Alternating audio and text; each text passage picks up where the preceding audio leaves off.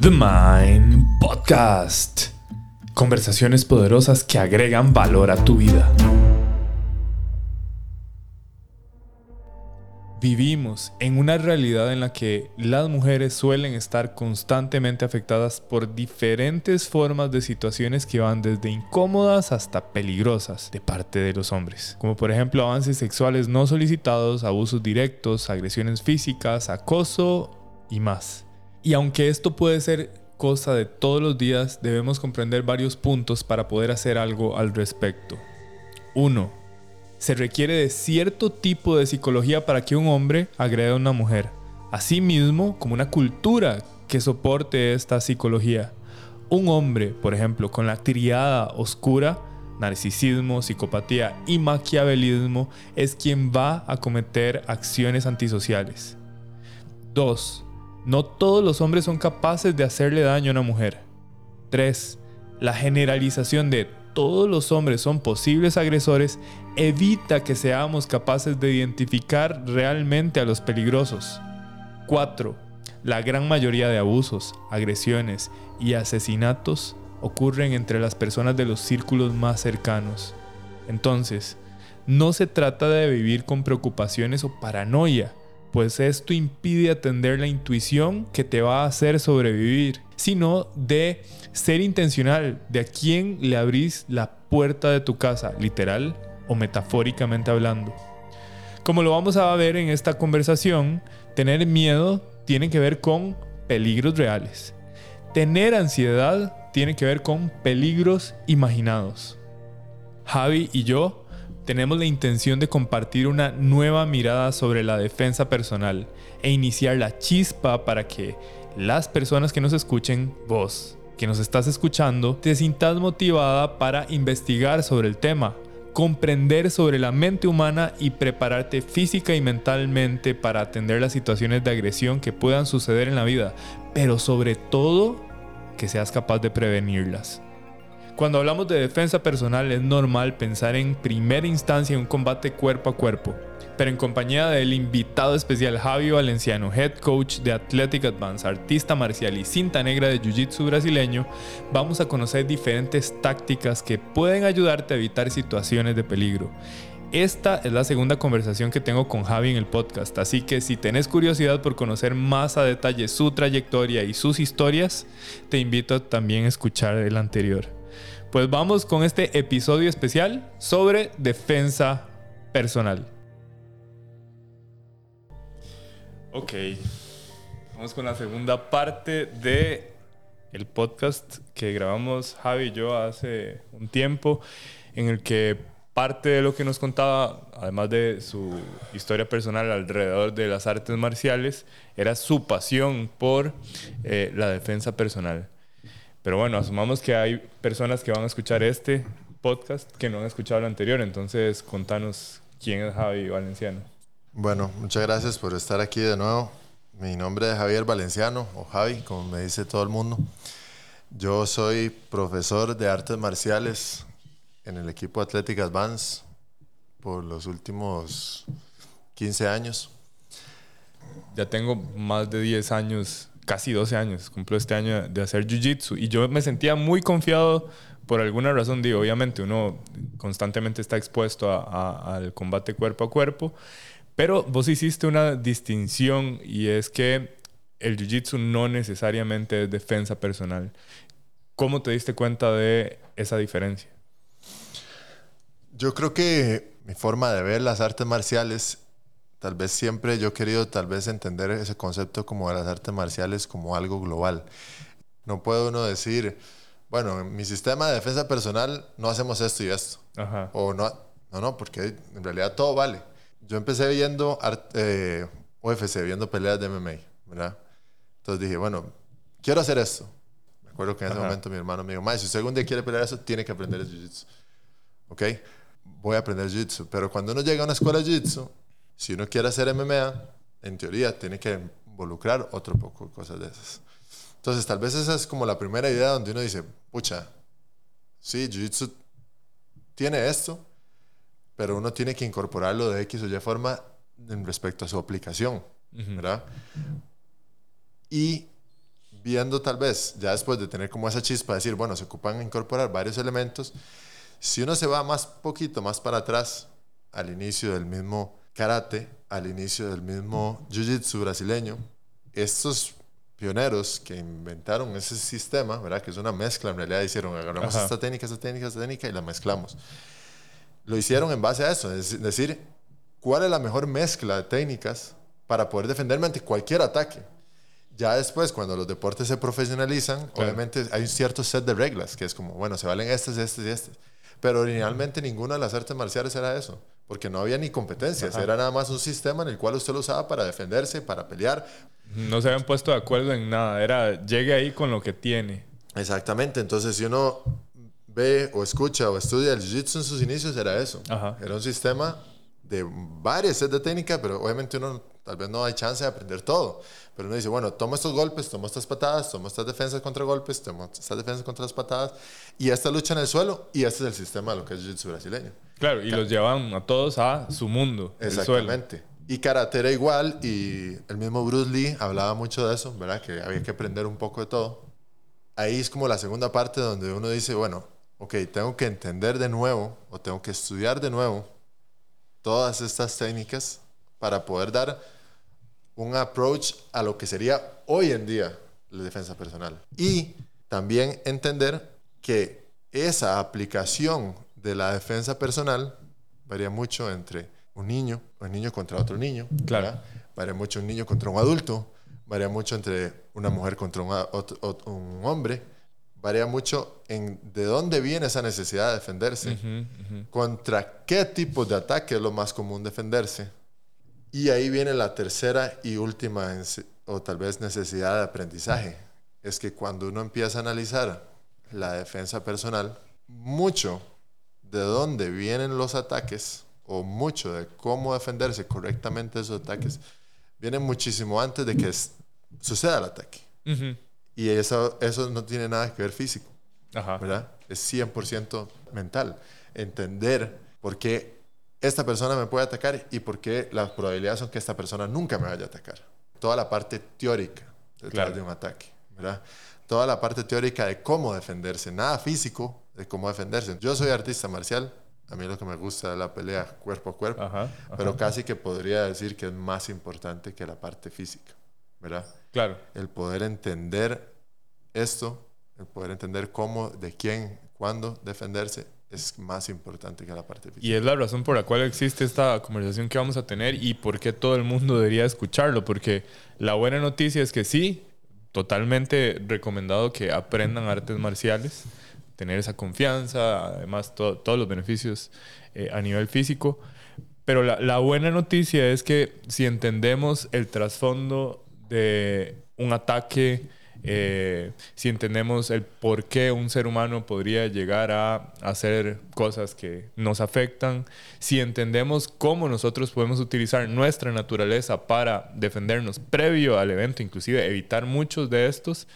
eh, bueno, no hace falta saber o tener una cinta negra de jiu-jitsu brasileño para sobrevivir. Claro, para nada, para nada, no, y más bien eso es, eso es clave, obvio, todo ayuda entre más uno sepa de todo, mejor es uno. Pero no es necesario exactamente ser un cinturón negro para poder defenderse. Y yo creo que antes de que continuemos, a mí siempre me gusta como decir esta aclaración o dejar esto bien claro, porque nada de lo que se diga o se hable o ninguna de las técnicas que se enseña, y yo nunca enseño, ¿verdad? Como se dice, nada está o nada más importante que haber sobrevivido en un ataque. ¿okay? Entonces, ¿qué tal vez qué es lo importante que yo quiero recalcar y dejar este punto muy, muy claro? Que si alguien está escuchando y le pasó un ataque, o si usted conoce a alguien que le sucedió un ataque y la persona sobrevivió a dicho ataque, nada de lo que uno aprenda aquí es uno le puede decir a alguien usted debió haber hecho X o Y. Claro. ¿Por qué?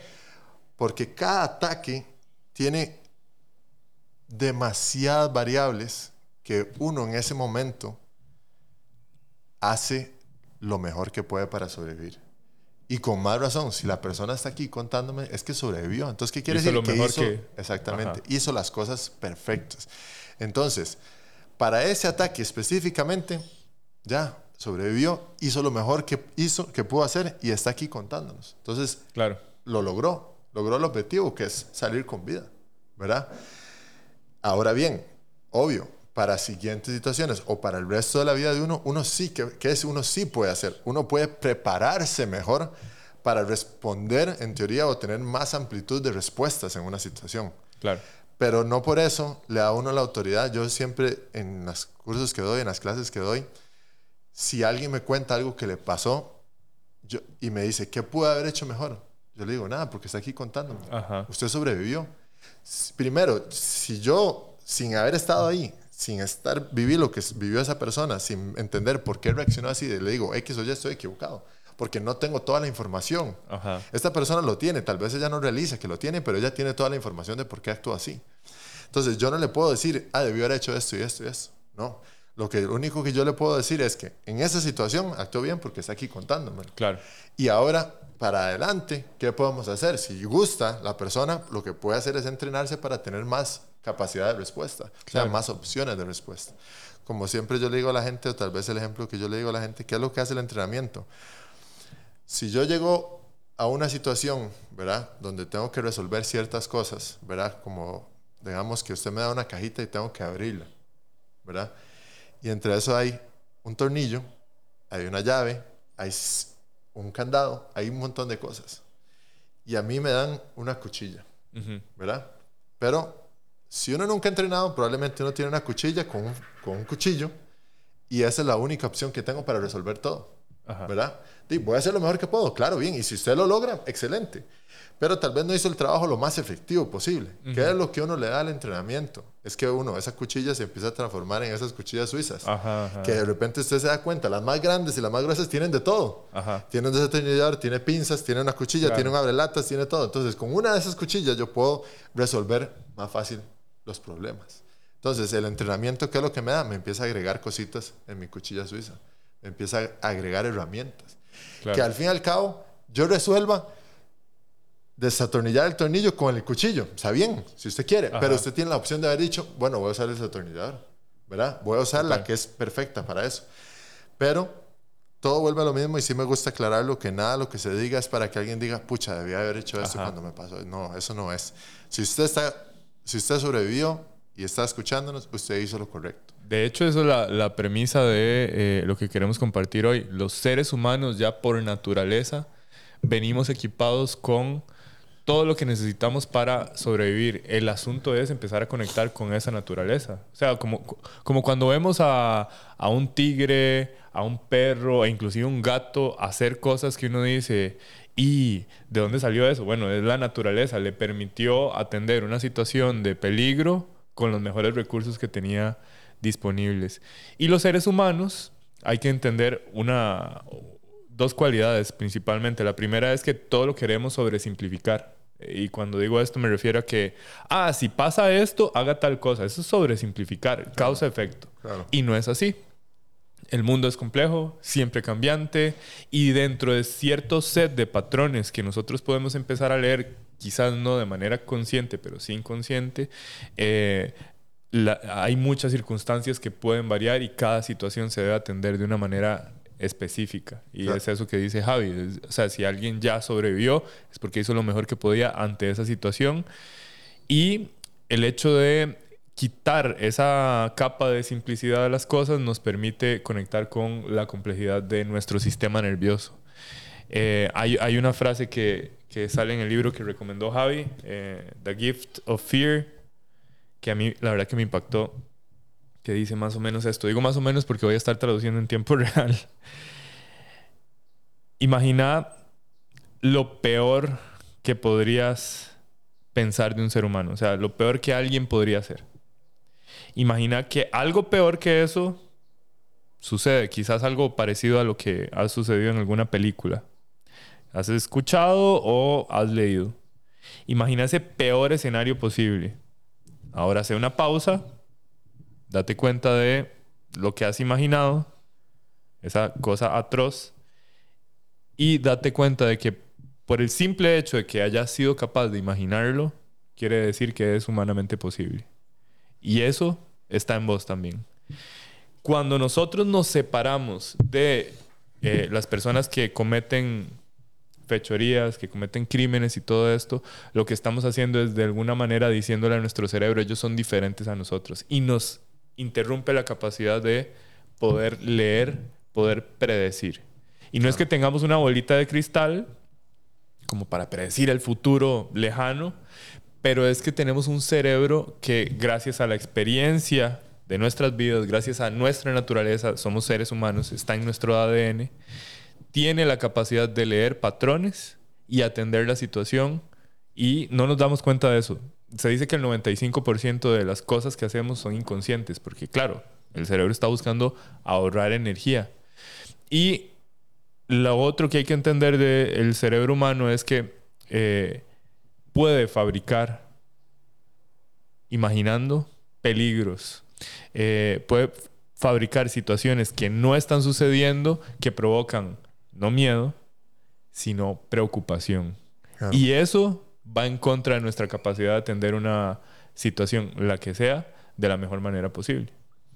Sí, y yo creo que eso es, bueno, tal vez un segundo tema que, que hablando queremos, o tal vez yo quiero llegar muy claro a la gente que está escuchando, que tal vez ahorita lo que el coach está diciendo, lo dice como, puta, sí entiendo lo que está diciendo, pero aún así me parece un concepto muy ajeno, ¿verdad? A mí siempre me gusta como usar ejemplos tal vez más diarios y que tal vez todo el mundo lo entienda para que vean lo fácil que es o lo posible y lo cotidiano que es en realidad predecir comportamiento, ¿verdad? Que si alguien nunca en su vida ha visto un perro, ¿verdad? Y usted se topa un perro, usted no tiene ni la más mínima idea si un perro lo va a atacar o no lo va a atacar, ¿verdad? ¿Cuál es la siguiente situación? Pongamos ahora el ejemplo opuesto, su perro. Si usted tiene un perro, haga el ejercicio y decir, usted no le conoce las mañas a su perro de saber cuándo va a morder o cuándo no va a morder, o que nunca muerde o que bastante muerde, claro.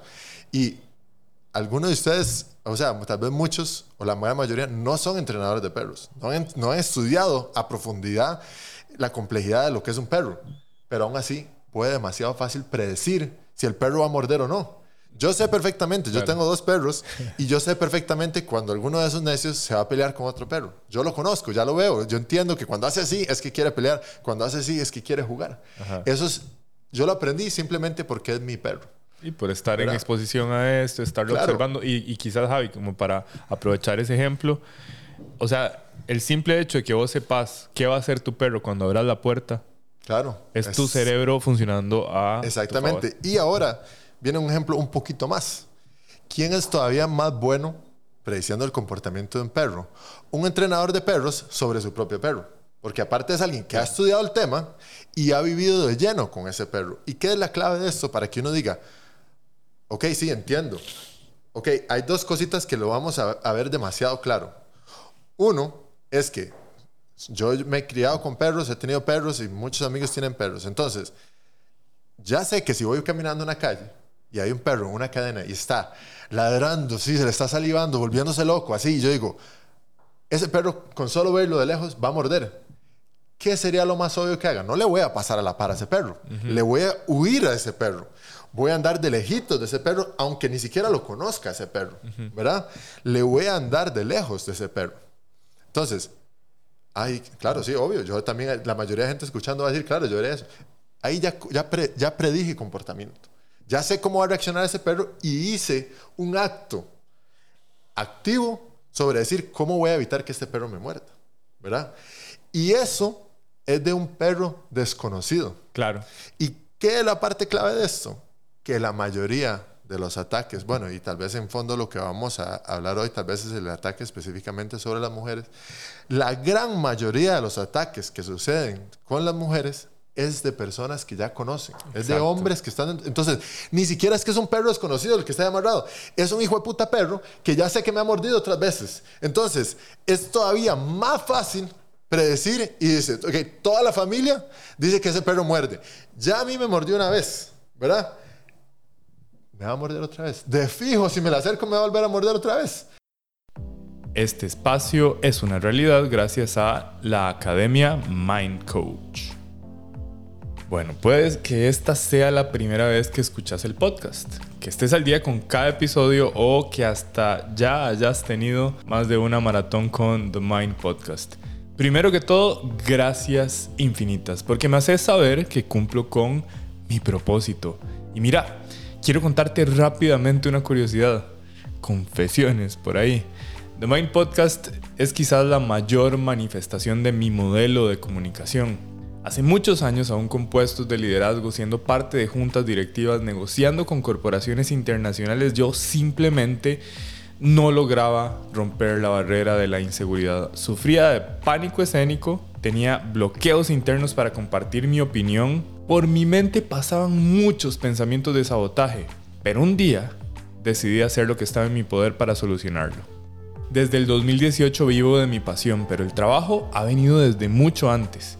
En el 2014 fue cuando se iluminó mi tarea de vida y me di cuenta de que había llegado al mundo para ayudar a la mayor cantidad de personas a alcanzar su más alto rendimiento. Y que esto es posible mediante la comunicación humana. Ese es el pilar.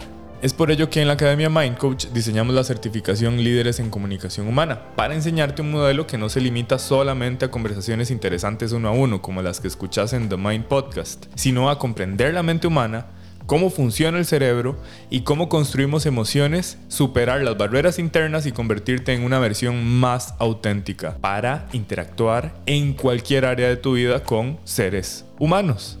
He podido experimentar en carne propia los beneficios de tener un conocimiento integral y las herramientas necesarias para construir acuerdos y solucionar conflictos, y así relacionarme y liderar equipos multiculturales, crecer profesionalmente, viajar por el mundo, impactar con mi marca personal, ser mentor de líderes y construir relaciones poderosas. La verdad es que me llena de orgullo saber que desde el 2020 hemos estado formando managers para construir acuerdos efectivos y solucionar conflictos de forma consistente. Claro, con las herramientas a tu disposición, tenés la intención y la claridad de saber qué hacer ante cualquier cosa. Y entonces crecer profesionalmente con una vida balanceada.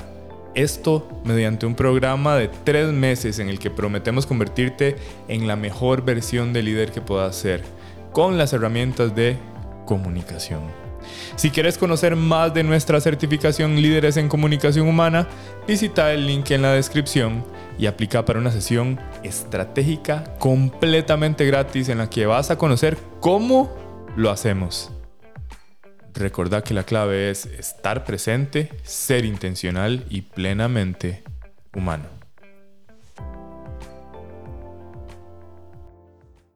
¿Qué tan fácil es, ustedes que están escuchando ahí, qué tan fácil es decir, ese perro, que ya lo conozco, ya sé cómo se comporta, ya sé que muerde si no se le acerca, esto así, qué tan fácil es decir que si me le acerco va a morder. Demasiado fácil. Demasiado fácil. Es demasiado fácil y vea el poquito, o sea, el poquito entrenamiento, poquito estudio que yo hice al respecto para predecir eso. Es muy poco. Y no sabemos, no, tal vez no nos damos cuenta, pero día a día predecimos un millón de cosas. ¿Cuántos, viviendo ya en Costa Rica, cuando estamos en temporadas, o sea, no hay que ser, no hay que estudiar el clima. Cuando estamos en temporadas de lluvia, usted se levanta, amanece en la lluvia, super, eh, las nubes súper bajas, grises, que se ven así pesadísimas, que están a punto de caer encima, dice, voy a llevar un paraguas porque parece que va a llover. Claro. Y nadie ha estudiado el clima. Bueno, la gran mayoría de aquí nadie es ninguno meteorológico, ¿verdad? Que se ha dedicado a estudiar eso. Pero podemos predecir que va a llover. Día a día predecimos miles de cosas y no nos damos cuenta. ¿Qué es lo que pasa tal vez? Para ahora ya aterrizar específicamente en el tema de hoy. Que simplemente no nos hemos dado o no nos exponemos suficientes al tema para tener ni la más mínima habilidad para predecir. Pero si nos empapamos un poquito de, perros, o sea, queremos, queremos, crecemos con perros, ya podemos predecirlo. Si nos empapamos del clima, si nos empapamos tres veces, ya decimos vamos a llevar una sombrilla. ¿sabes ya lo entendemos. ¿Sabes qué me llama la atención? O sea, que, que yo creo que es muy fácil para las personas llegar y decir, claro, yo puedo eh, predecir el, el, comportamiento del perro, de mi gato, puedo eh, predecir si va a llover o no, em, y, y, eso como que se acepta fácilmente. Inclusive cuando salimos a la calle, cuando vamos en el carro y, uno no sabe cómo, pero está prediciendo lo que el otro, la otra persona en el carro va a hacer, entonces uno anda como frena antes o acelera más. Estamos prediciendo inclusive en esas circunstancias. Pero cuando se trata de humanos, parece que se apaga el switch. Como que de alguna manera nos estamos creyendo la historia de que es que yo no sabía qué iba a pasar.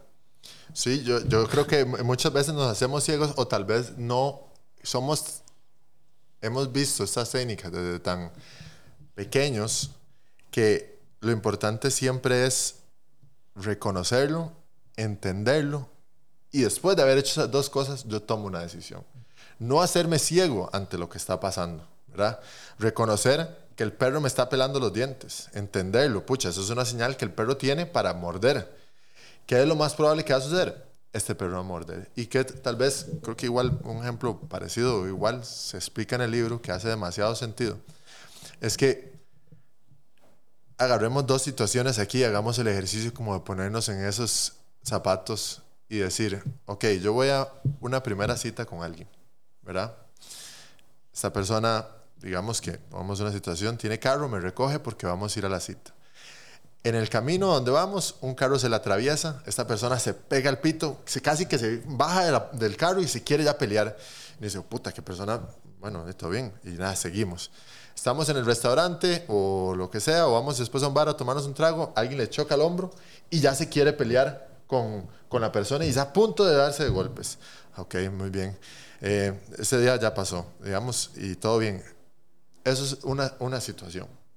La siguiente situación, vamos en esta misma situación, el mismo carro, vamos montados, se le atraviesa a alguien y la persona toca el pito, el otro madre le grita y este madre dice, madre, perdón, no te vi. Y evita y se va y sigue adelante. En el mismo bar, pum, alguien le choca el hombro, la otra persona lo vuelve a ver como feo, esta persona se vuelve y le dice, ay madre, perdón, no te vi, chocamos los hombros, discúlpame, me da vuelta. Llega a la mesa y le dice, hey, aquí la gente está muy, muy, muy violenta, ¿por qué no nos vamos a otro lugar? ¿Por qué no nos vamos a otro lugar? Ah, ok, muy bien. ¿Cuál de esas dos personas resuelve sus problemas físicamente? ¿Verdad? ¿Y qué es lo que pasa? Que uno con la pareja va a tener miles de problemas, es muy normal. Lo que pasa es que uno puede resolverlos físicamente o creer que los va a resolver físicamente o los puede resolver dialogando. ¿Cuál de esas dos personas es más propensa a que lo resuelva físicamente? ¿La que resuelve todo físicamente o la que resuelve todo dialogando? Claro. Yo creo que ya desde ahí nos hacemos ciegos a todo esto y decimos, ah, no, solo eso, lo, no, es muy raro que solo eso lo resuelva físicamente. Normalmente uno resuelve todo físicamente o resuelve todo dialogalmente, ¿verdad? Obviamente, ahí vuelve a lo mismo yo veo, ¿verdad? Reconozco, entiendo el comportamiento que esta persona está haciendo y tomo una decisión. Lo importante es no hacerse ciego a eso, porque a veces ni siquiera lo, notamos y decimos, no, no tiene nada que ver conmigo, no tiene nada que ver. No, no, esa es la persona, esa sí es la persona. Claro. Claro, puede ser que simplemente sea esa una faceta de su vida y así resuelva ese tipo de problemas. Puede ser, pero yo por lo menos lo reconozco. Sabes que hay, hay, un, hay un asunto y es que están esos indicadores que de manera racional o lógica podemos atender. Entonces observamos y decimos, claro, y esta persona resuelve algo de manera violenta, esta otra persona toma un camino más pacífico, más eh, empático, no sé. Eh, entonces, obvio, el asunto es que muchas veces en una situación de peligro, nuestro cerebro está atendiendo las cosas desde una parte que no nos permite utilizar la razón. Pero aquí va el asunto. El sistema nervioso se activa. El sistema nervioso nos hace sentir cosas que si le prestamos atención a eso, o sea, le hacemos caso a la intuición, entonces esto nos puede ayudar a tener un indicador mucho más fiel que no se debe cuestionar. O sea, el asunto es que cuando nosotros ignoramos lo que el sistema nervioso nos está diciendo, empieza ese, ese cerebro racional a querer apagar, a ignorar, a reprimir, a mira, no, es que yo no quiero ser la persona que rechaza a otros, yo no quiero ser eh, una desgraciada, yo no quiero ser eh, una grosera, yo no, ay no, fijo soy yo, no, no es él. Entonces ese, ese diálogo empieza a apagar el regalo del que nos habla Gavin de Becker, el regalo de la intuición. Claro, no, y totalmente de acuerdo porque no solamente es que lo hacemos ya cuando somos adultos, sino que muchas veces a través de la vida nos van enseñando a pagarlo. Nos van enseñando a decir, no, no, yo libre, cuando se actúa así cuando alguien hace esto y esto. Cuando más bien uno debería actuar así, se le deberían activar todas las alarmas y decir, fue puta, algo, no me, algo no me gusta, algo no está, algo no está bien, voy jalado. Em, si yo llego a un lugar, ¿verdad? Y todas las alarmas se me activan diciéndome, pucha, aquí algo no está bien. O llego y me presenta a una persona y digo, pucha, esta persona algo, me está activando. Algo no, me, cuadra aquí. Y uno dice, no, no me puedo ir ya porque acabo de llegar y van a decir, ¿y por qué ese madre se fue? ¿Qué fue? Que no le caí bien, ¿qué fue? Que aquí y allá. Y ese montón de excusas que uno se da para justificar, callar esa alarma que se le activó. Uno dice, pucha, no, a mí me enseñaron que si uno llega a un lugar, no puede nada más irse rápido, tiene que quedarse. O si uno anda con esta persona, tiene que, bueno, y ya vaya, quédese y tómese dos tragos y después se va. Y ahora que estabas mencionando. no, voy, se me activó todo. Madre, disculpame, me tengo que ir. Chao. Eh, y, y, ahora que estabas mencionando el tema de, de con, con, las chicas, a las mujeres se les educa de manera general para ser amables, para ser lindas, para eh, ser complacientes hasta cierto punto. Claro y eso hace que tengan un conflicto interno para prestar atención a la intuición, que de hecho son súper intuitivas. Claro, no, y no solamente esa parte, sino que también, y eso es una cosa que me parece demasiado clave del libro, y vuelvo a recalcar, este libro de The Gift of Fear es como una Biblia que todo el mundo se debería leer, que es que, y esto sí es algo que tenemos todos, naturalmente también al igual que como tenemos intuición, naturalmente no nos gusta o nos sentimos mal con el rechazo, ¿verdad? Entonces, ¿qué es lo que pasa? Que lo vemos como rechazo, pero en realidad no es rechazo. ¿Qué situación? Esa misma situación que cuando, por ejemplo, uno llega a un lugar y uno se tiene que ir porque se le activaron todas las alarmas de que algo le puede pasar o que algo le va a pasar.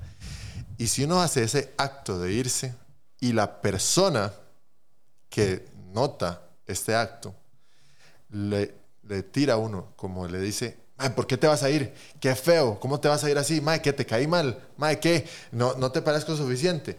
Ese rechazo uno lo toma mal y uno lo hace sentir mal. Pero ¿qué es la parte clave? Que ahí hay que darle una vuelta completa al asunto. Y entender que sí. Y eso es una parte que a mí de las más importantes, yo creo, del libro, que si esta persona no entiende la realidad del mundo en el que vivimos, en el cual matan a diario a mujeres por este tipo de situaciones que se quedan en lugares donde no tienen que estar, y esta persona no es consciente y más bien se vuelve y dice, entiendo que te quieras ir, andate, si querés en otro día hablamos o en otra situación hablamos, porque entiendo que algo se te activó y no estás cómoda, andate y te apoyo la persona que está equivocado no es uno por irse, es esa persona. Si alguien le dice a uno, madre, ¿cómo te vas a ir? Y la razón por la que uno se estaba yendo era porque no se sentía sano, seguro de que iba a llegar con vida a la casa. El que está equivocado la persona nunca va a ser uno por irse. Claro. Por irse de una circunstancia en la cual uno está velando por su seguridad. Total. ¿Me explico? Total. Y este, ahorita está totalmente al revés. La persona le pega unos tres gritos diciéndole, ¿cómo te vas a ir? ¿Cómo vas a dejar aquí si yo fui el que te invité? Y uno se, o se queda por, sintiéndose culpable o se va sintiéndose culpable.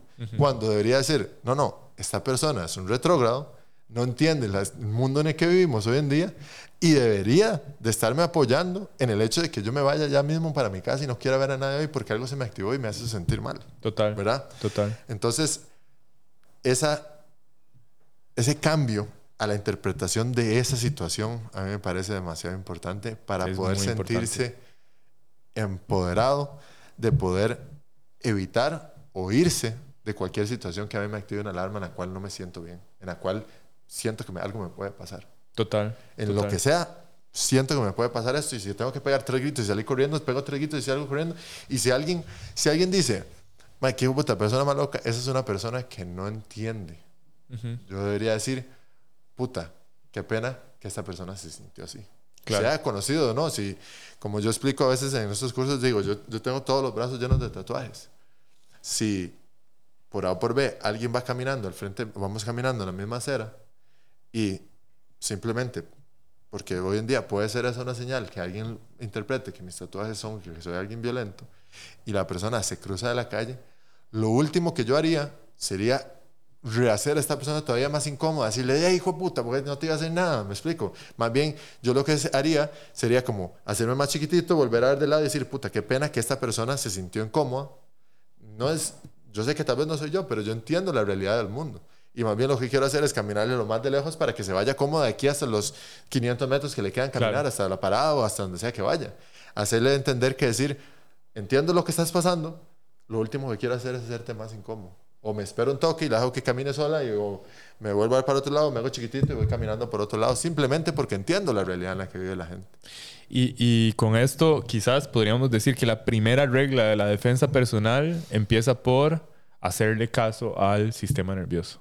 O sea, es predecir y tomar acciones antes de que suceda una situación real. Sí, y creo que también eso es demasiado importante que la gente entienda verdaderamente cómo funciona ese sistema de defensa que tenemos, porque yo creo que si vamos a lo más, lo más básico de una célula, la célula siempre quiere la sobre- sobrevivencia del, del organismo, ¿verdad? Porque ese es su mecanismo para sobrevivir. Entonces, cuando uno se enfrenta a situaciones de sobrevivencia o a situaciones de daño que le pueden hacer a uno daño, es demasiado difícil que el cuerpo, o sea, el cuerpo siempre va a tomar una decisión pensando que es lo mejor para uno salir con vida de eso, ¿verdad? Hay muchos ejemplos que se explican eso. Digo, agarre una tijera y trate de cortarse el dedo. Es demasiado difícil. Porque el cerebro le hace a uno como, ah, no lo haga, no lo haga, le va a doler demasiado, le está haciendo daño, se puede morir, no lo haga, no lo haga. Uno no puede, o sea, cuesta demasiado, ¿verdad? Cuesta, hasta la gente que se, que se inyecta sola las primeras veces es muy difícil, porque uno siente la aguja y uno dice, madre, Claro. le va a doler, o sea, no es fácil. Entonces hay que lograr entender que decirle al cuerpo, esto no le va a hacer daño y reprogramar ese sistema de intuición y decir, "Ma, una aguja no me va a hacer daño, lo estoy haciendo al propio porque te- tengo que inyectarme la medicina, ¿verdad? Pero igual si usted ve una brasa caliente y ya usted alguna vez en su vida se ha quemado, trate de meter su mano en una fogata. O sea, su cuerpo le va a hacer como, no, man, no lo haga, man, no lo haga. Sí, hay una resistencia total. Exactamente. ¿Y qué es lo que pasa? Que en situaciones de defensa, la intuición, sea cual sea la decisión que uno tome, eso es el cerebro de uno procesando 500 cosas en un microsegundo, diciéndole haga esto porque esos son los mejores chances de sobrevivir. ¿Qué es lo que uno sí puede hacer? Entrenar mejor esa intuición, Claro. ¿verdad? Entrenar mejor.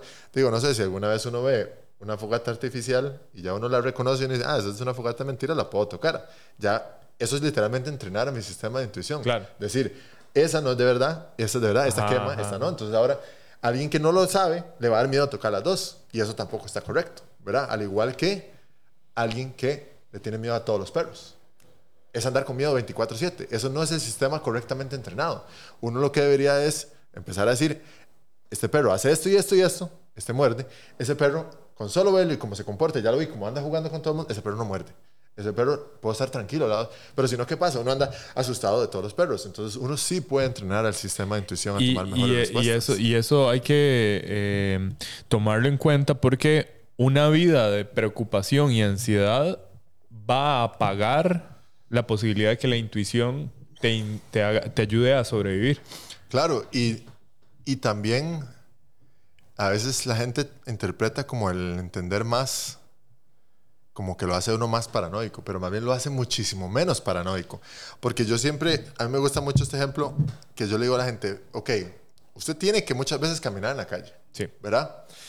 Y si usted está caminando por San José, usted se va a topar un montón de gente. Pongamos el ejemplo más extremo. ¿No sería muchísimo más cómodo, muchísimo más tranquilo, muchísimo más fácil que todo el mundo que uno se topa que va caminando en la calle tiene un sticker aquí pegado y dice agresor no agresor, agresor, no agresor.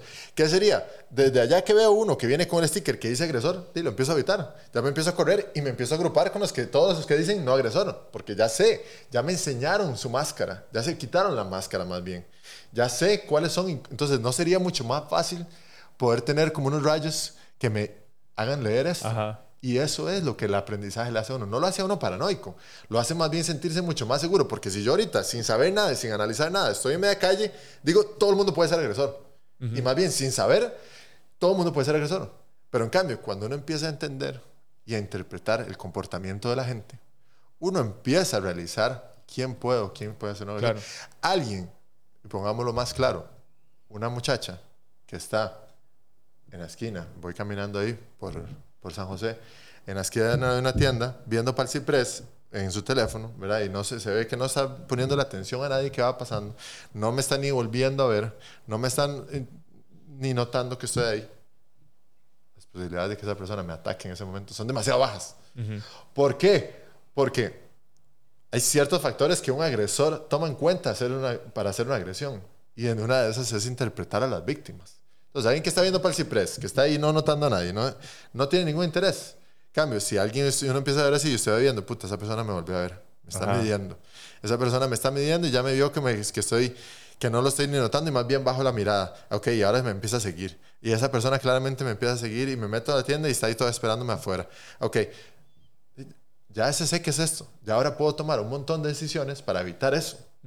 En vez de hacerme el ciego y decir, o todos son agresores o ninguno es agresor. Y nada más voy caminando a la merced de lo que pase. Hay, miles de perros y no sé cuál me va a morder y cuáles sí, todos me muerden o ninguno muerde. más bien uno anda mucho más estresado. Ajá, generando paranoia. claro, yo llego, yo, yo siempre digo, yo soy una persona que, gracias a Dios, por todo mi entrenamiento, pero también todo mi entendimiento de quién puede o quién no puede ser un agresor, yo ando demasiado tranquilo. Y no solamente es que ando demasiado tranquilo, sino es que soy demasiado bueno evitando cosas. ¿Me explico? Si desde allá veo a alguien que se ve sospechoso de que me puede hacer algo, a 200 metros ya voy a empezar a hacer algo. O si, si tengo la posibilidad de simplemente evitarlo, me meto en un lugar y lo evito. Si tengo la posibilidad de salir huyendo, salgo huyendo.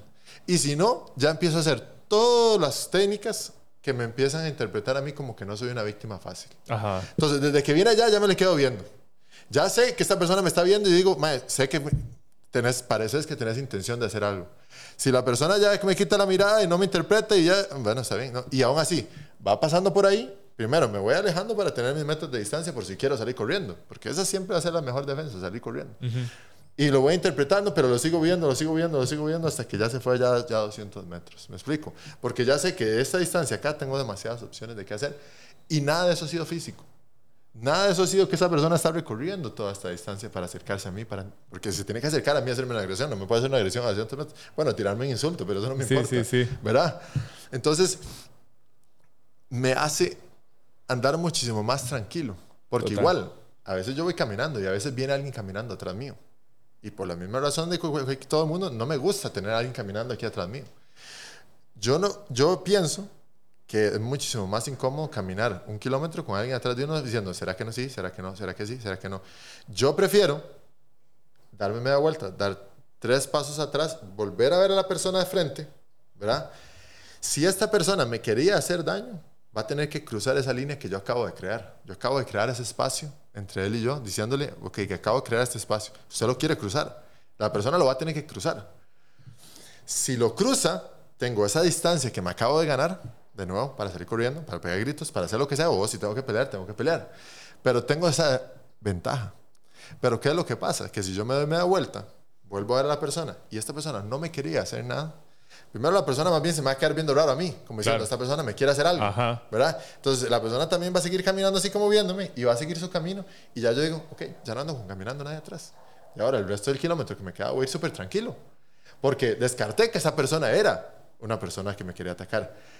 Después, si la persona sí era alguien que me quería atacar, primero, el volverme a ver, estar atento, estar alerta a un agresor, interpreta estos ataques. El agresor siempre va a querer a la víctima más fácil. Cambio, alguien que se le vuelve, que está así listo, que está, dice, puta, está, y todavía, si usted está todavía más asustado, usted, aunque la persona no haya, no, haya hecho nada, empieza a pegar gritos. la persona va a decir, vea, ni siquiera estoy a 10 metros de esta persona y esta persona ya está pegando alaridos. Sí. de, no me baja ni acercarme más y ya va a venir gente, ya la gente se va a percatar. Esta no es una persona que le quiera hacer algo. Y de nuevo, ni siquiera hemos llegado a la parte física. Lo único que estoy haciendo es pegando gritos. Estoy en media calle haciendo, ¡ay! volviéndome loco. A 10 metros de una persona que puedo, no puede ser un agresor, esta persona va a decir, no, Dios tío, puta, no. No es, no es víctima. ¿Para qué? Si ni siquiera me la he acercado, ya está pegando gritos. ¿Quién sabe qué va a hacer cuando? Porque ya uno está haciendo un comportamiento muy, más bien uno se está volviendo muy poco predecible Claro. el agresor. Claro. Si uno es predecible, si alguien se le empieza a acercar a uno y uno más bien se hace chiquitito y Dios libre, ojalá póngase los audífonos para todavía hacerse menos caso a su intuición de todo Sí, lo que está escuchando. Póngase los audífonos, hágase más. chiquitito, enciérrese y que alguien le vaya. La persona va a decir: Vea, me le puse a la, a la par a esta persona y esta persona ni me ha notado, ni siquiera se ha dado cuenta que estoy a la par. O sea, ¿qué va a hacer cuando lo agarre? Nada, se va a hacer chiquitito y me va a entregar lo que tiene, ¿verdad? O cualquiera sea otra. Vamos de nuevo, volvemos a la situación. A veces esa es la respuesta. A veces, si el cerebro le dice a uno, hágase chiquitito y entregue todo lo que. Hágalo. Sí. De nuevo, no es que está mal, pero de nuevo, yo puedo tomar la decisión y decir, ah, bueno, veo que viene una persona caminando atrás mío, me doy media vuelta si quiero y tomo la decisión de crear este espacio y decirle, más suave, a mí no vas a hacer que me vas a saltar porque estoy. Pero tengo eso entre mi opción si sé que así puedo reaccionar o entender el beneficio de reaccionar así. Totalmente. Javi, entonces vamos a ver, regla número uno, como dijimos, eh, hay que prestarle atención a la intuición. Si el sistema nervioso te está diciendo algo, hacerle caso. Podríamos eh, eh, poner una regla dos que sea que no hace falta llegar al contacto físico para empezar a crear una barrera con el posible agresor. Y esto va para las chicas. O sea, lo primero que hay que entender es que la gran mayoría de personas, en la gran mayoría de circunstancias, no van a agrederte. Pero sí existen. Entonces, ¿cómo hacemos para identificar unas de otras? Quitando generalizaciones. No son todos, no son ninguno. Hay algunos, como los perros. Algunos muerden, otros no muerden, algunos mueven la cola como Y creo locos. que voy a hacer un pequeño paréntesis ahí, recalcar que creo que de un 50 a un 80% de los casos es alguien que ya está en nuestro círculo. Sí, O sea, cercano. Entender que la persona ya está ahí, o sea, es alguien que está en nuestras vidas o que quiere meter a nuestras vidas la que puede ser más posible que nos haga una agresión. Y, y, o sea, hay estadísticas que lo demuestran. Pueden buscar de nuevo este libro, pueden buscar estadísticas en Google. Está el libro que te había comentado. o Creo que en ese libro se Badly. habla de que el asesinato a una mujer en un 50 o un 80% es un hombre que está en sus vidas, ¿verdad? Sea papá, abuelo, tío, pareja, Ex. ex, pareja, cualquiera de estas. Y en, en cuando es un asesinato a un hombre, eso baja a un 3%, creo que Sí. es el dato que se decía. Sí, o sea, sí. vean, entiendan la importancia de quién uno mete en sus vidas, ¿verdad? Siendo específicamente una mujer, porque un 80% de las veces el que le va a atacar va a ser esa persona que usted está metiendo, dejando entrar en su vida, ¿verdad? Es un número lamentable. muy alto. En cambio, si uno lo compara y uno dice con un 3%, dice un 3% es casi insignificante. Es ¿verdad? insignificante. Entonces, es demasiado importante reconocer eso. Es muy importante. Para casos en la calle, para mantener lejos a esas personas que no queremos cerca de nuestras vidas, eh, como dijo Javi, o sea, los agresores buscan las víctimas más fáciles. Así como un tigre cuando va a cazar no va a buscar a la gacela más rápida, sino ojalá la que esté cojeando. Eh, de hecho, hay algunos este, estudios que, que- que hicieron en donde entrevistan a, a exconvictos y les piden predecir a quién, a quién de estas personas que, están, que estás viendo en, en las calles caminar eh, asaltarías.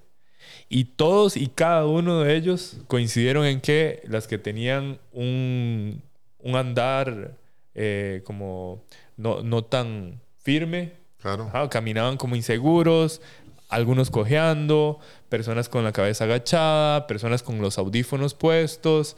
En fin, la, la víctima más fácil. Entonces, si quisiera salir a la calle y dar señales de que no sos una posible víctima, anda atenta, ojalá sin audífonos.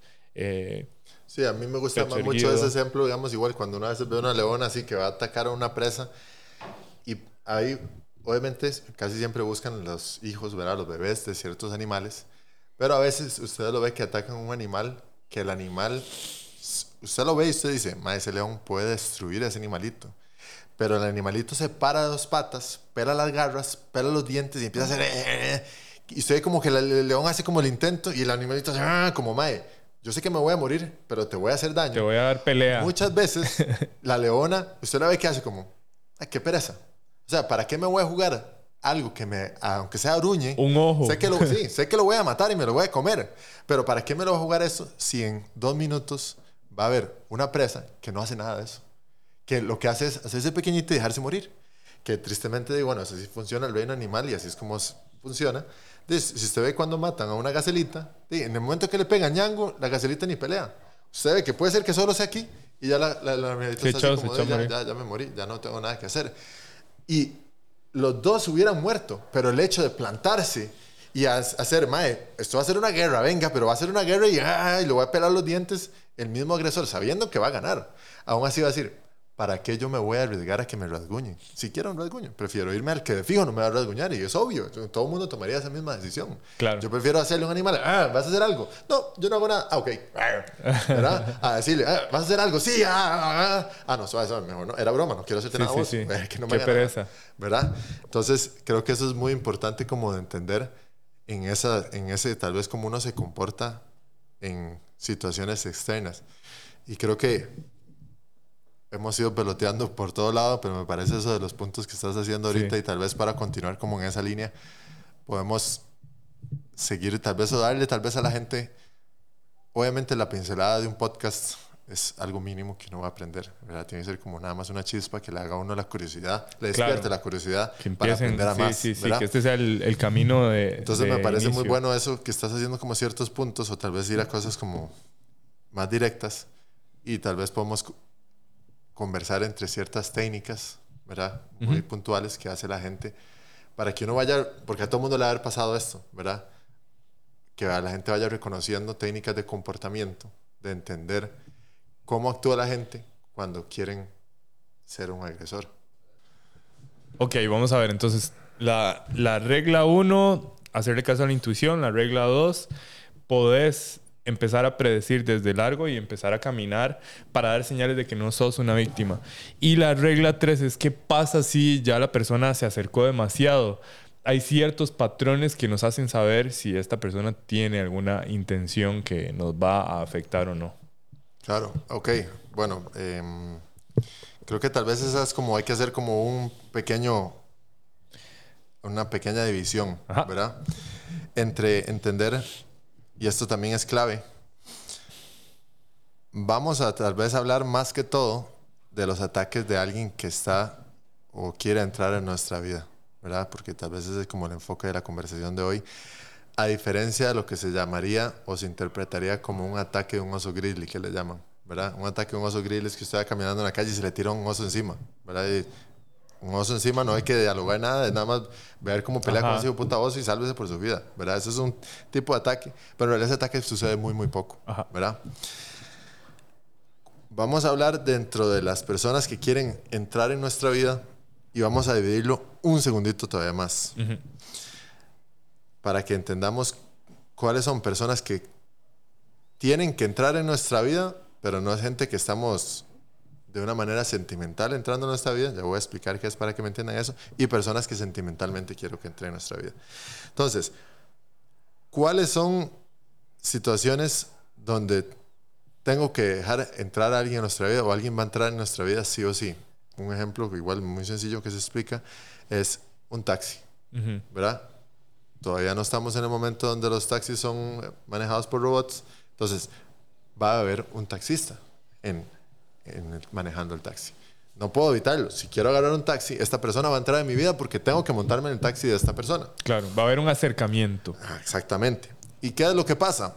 Y esto va de nuevo a la parte más importante, que lo más importante, vamos a hablar hoy ciertas pinceladitas de cositas que uno puede ir interpretando, pero lo más importante es reconocer estas cosas. Hay gente que lo va a hacer simplemente porque así son, pero de fijo un agresor lo va a hacer. ¿Por qué? Porque el agresor tiene que empezar a descartar y decir cuál puede ser una buena víctima y cuál no. Entonces, ¿cuál es un ejemplo muy sencillo? Veámoslo tal vez más extremo. Yo me monto un taxi y le digo, ah, sí, voy para, digamos que yo vivo, vamos a ver un ejemplo un poquito extremo, San José de la Montaña. Ok, muy bien. ¿Cuál es la dirección? Aquí, aquí, acá. Perfecto. Vamos de camino y aquí es donde empieza su algo que un agresor de fijo va a, va a preguntar. La persona me va llevando para allá y empieza a decir, ay, sí, que ahí es muy solo, ahí donde vive usted. Y uno que dice, ah, es solísimo, ahí como a los 5 kilómetros no hay ni media casa, no hay nada, no hay absolutamente nada. Ah, ok, mira, no digas. Ajá. ¿Y qué? ¿Vive usted solo ahí? O sea, sí, yo vivo solo, ahí no, no, hay nadie hace 10 años, yo vivo solo, completamente solo ahí. Ah, en serio, no digas. Entonces, ¿qué está pasando? Esta persona está sutilmente, si lo vemos así, no es tan sutil, averiguando toda la información necesaria para ver si puede o no hacer su agresión. Sí, son como preguntas para perfilar qué tan posible víctima es. De nuevo, puede ser que sea una persona que le gusta conversar y su trabajo es estar montado en un taxi y conversar con sus pasajeros, claro, yo lo entiendo. Pero lo más importante es que uno reconozca que me están haciendo estas preguntas. Y ya una vez yo reconociendo, yo decido y tomo la decisión, primero, ¿qué le voy a responder? Y dos, si quiero seguir formando parte de esta relación que tengo con esta persona. ¿Qué quiere decir? Que si al fin y al cabo no me gusta, no he ni salido de San Pedro, le digo, ¿y sabe qué? Para aquí, tome, le tiro dos mil pesos y me bajo y salgo corriendo y digo, man, este taxi no me gustó. Se me activó la alarma que hablamos, este taxi no me gustó porque, ¿por qué puta me está preguntando esas cosas? Claro. La peor que uno puede hacer es ser ciego y nada más empezar a responderle y darle toda esa información, decirle, no, nada. ¿Sabe qué? Ahí ni entra señal del teléfono no digas. Entonces, ¿qué es esta persona que está haciendo? Reconociendo todos estos patrones, y eso es una técnica que la persona va a hacer, va a hacernos estas preguntas para saber si puede o no hacer un ataque. Claro. ¿Verdad? Esa es una. Una para que lo veamos y veamos, ay, sí, claro, hace mucho sentido. Hace mucho sentido. Claro, que es como, yo me acuerdo eh, de, de, cuando yo estaba chiquitillo, mi mamá, mis abuelas y todo me decían, a los extraños no le dé detalles, no les hable. Claro, bueno, pero, a veces también uno se habla en ti y uno sin darse cuenta se expone a esta situación. Lo importante es reconocerlo, no es que uno no lo tiene que hacer, pero lo importante es poder reconocerlo y en base a eso tomar una decisión. Ahora bien, y vean que fácil es de reconocer, ya, ya tienen una técnica. Ya ahí tienen una técnica de reconocer qué tipo de preguntas me está haciendo claro. alguien que entra en mi vida que tiene que entrar. Pongámosle la técnica de perfilar. Exactamente. Cuidado cómo te están perfilando. Si me perfilo como una víctima fácil porque vivo desolado en la montaña donde no hay nadie, obviamente soy la víctima más fácil del mundo, ¿verdad? Ahora pasémonos a una situación donde alguien que estamos tal vez analizando y queriendo entrar en nuestra vida de una forma ya sentimental, que estamos queriendo abrirle la puerta, ¿verdad? Y esto me parece algo demasiado bueno porque todo el mundo va a reconocer esta y esta siempre es como la más clásica que yo explico. Y es muy claro el nombre que se llama una promesa sin solicitar, ¿verdad? Como mm. se explica. ¿Qué es una promesa sin solicitar? Es la clásica cuando usted le está pidiendo permiso a su mamá de que quiere ir a una fiesta. ¿Y qué pasa? Uno pequeñito, al principio uno dice, bueno, voy a ir a una fiesta y mis amigos me dijeron que vamos a volver a las 12. Pero a mí me dejan ir hasta las 10.30 de la noche. Entonces yo voy a pedir permiso y le digo a mi mamá, eh, ¿puedo ir a una fiesta? ¿A qué hora vas a volver? A las 12. No. Ok. Ya vi que esa técnica no funciona para ir a la fiesta, ¿verdad? Entonces, ¿qué pasa la próxima vez que le pido permiso de ir a la fiesta? Eh, eh, ¿Puedo ir a una fiesta? Sí. ¿A qué hora volvés? A las, a las 10.30. Y entonces la mamá lo vuelve a ver uno y dice, mm, está sospechoso esto. No me suena que esa fiesta se vaya a acabar a las 10 cuando uno ya, uno ya tiró primero una mentirilla, ¿verdad? Porque uno sabe que uno va a volver a las 12. Y en el instante que uno ve duda en la mamá, uno que le dice, pucha, necesito decirle algo para que me crea. ¿Y qué es lo que uno le hace? Mami, le prometo que voy a venir a las 10.30. La mamá no le pidió a uno que le prometiera nada. Uno solito usa esta técnica para intentar decir algo extra para, convencer a la mamá de uno que le dé permiso. Ahora aterricemos en cuál es el caso de esto. Estamos, tal vez conocemos a alguien en un bar o conocemos a alguien en la primera cita y esta persona nos dice, hey, ya se está acabando la fiesta aquí, eh, oye, mis amigos me invitaron a ir a una fiesta a la casa, qué tal y tal, y quedan tal lado. ¿Y qué es lo que pasa? De nuevo, esa es una técnica que uno aprende a hacer desde pequeño. Todo el mundo la hace. Pero un agresor de fijo la va a hacer. ¿Por qué? Porque es difícil hacer la agresión en medio bar. ¿Verdad? Porque hay demasiada gente.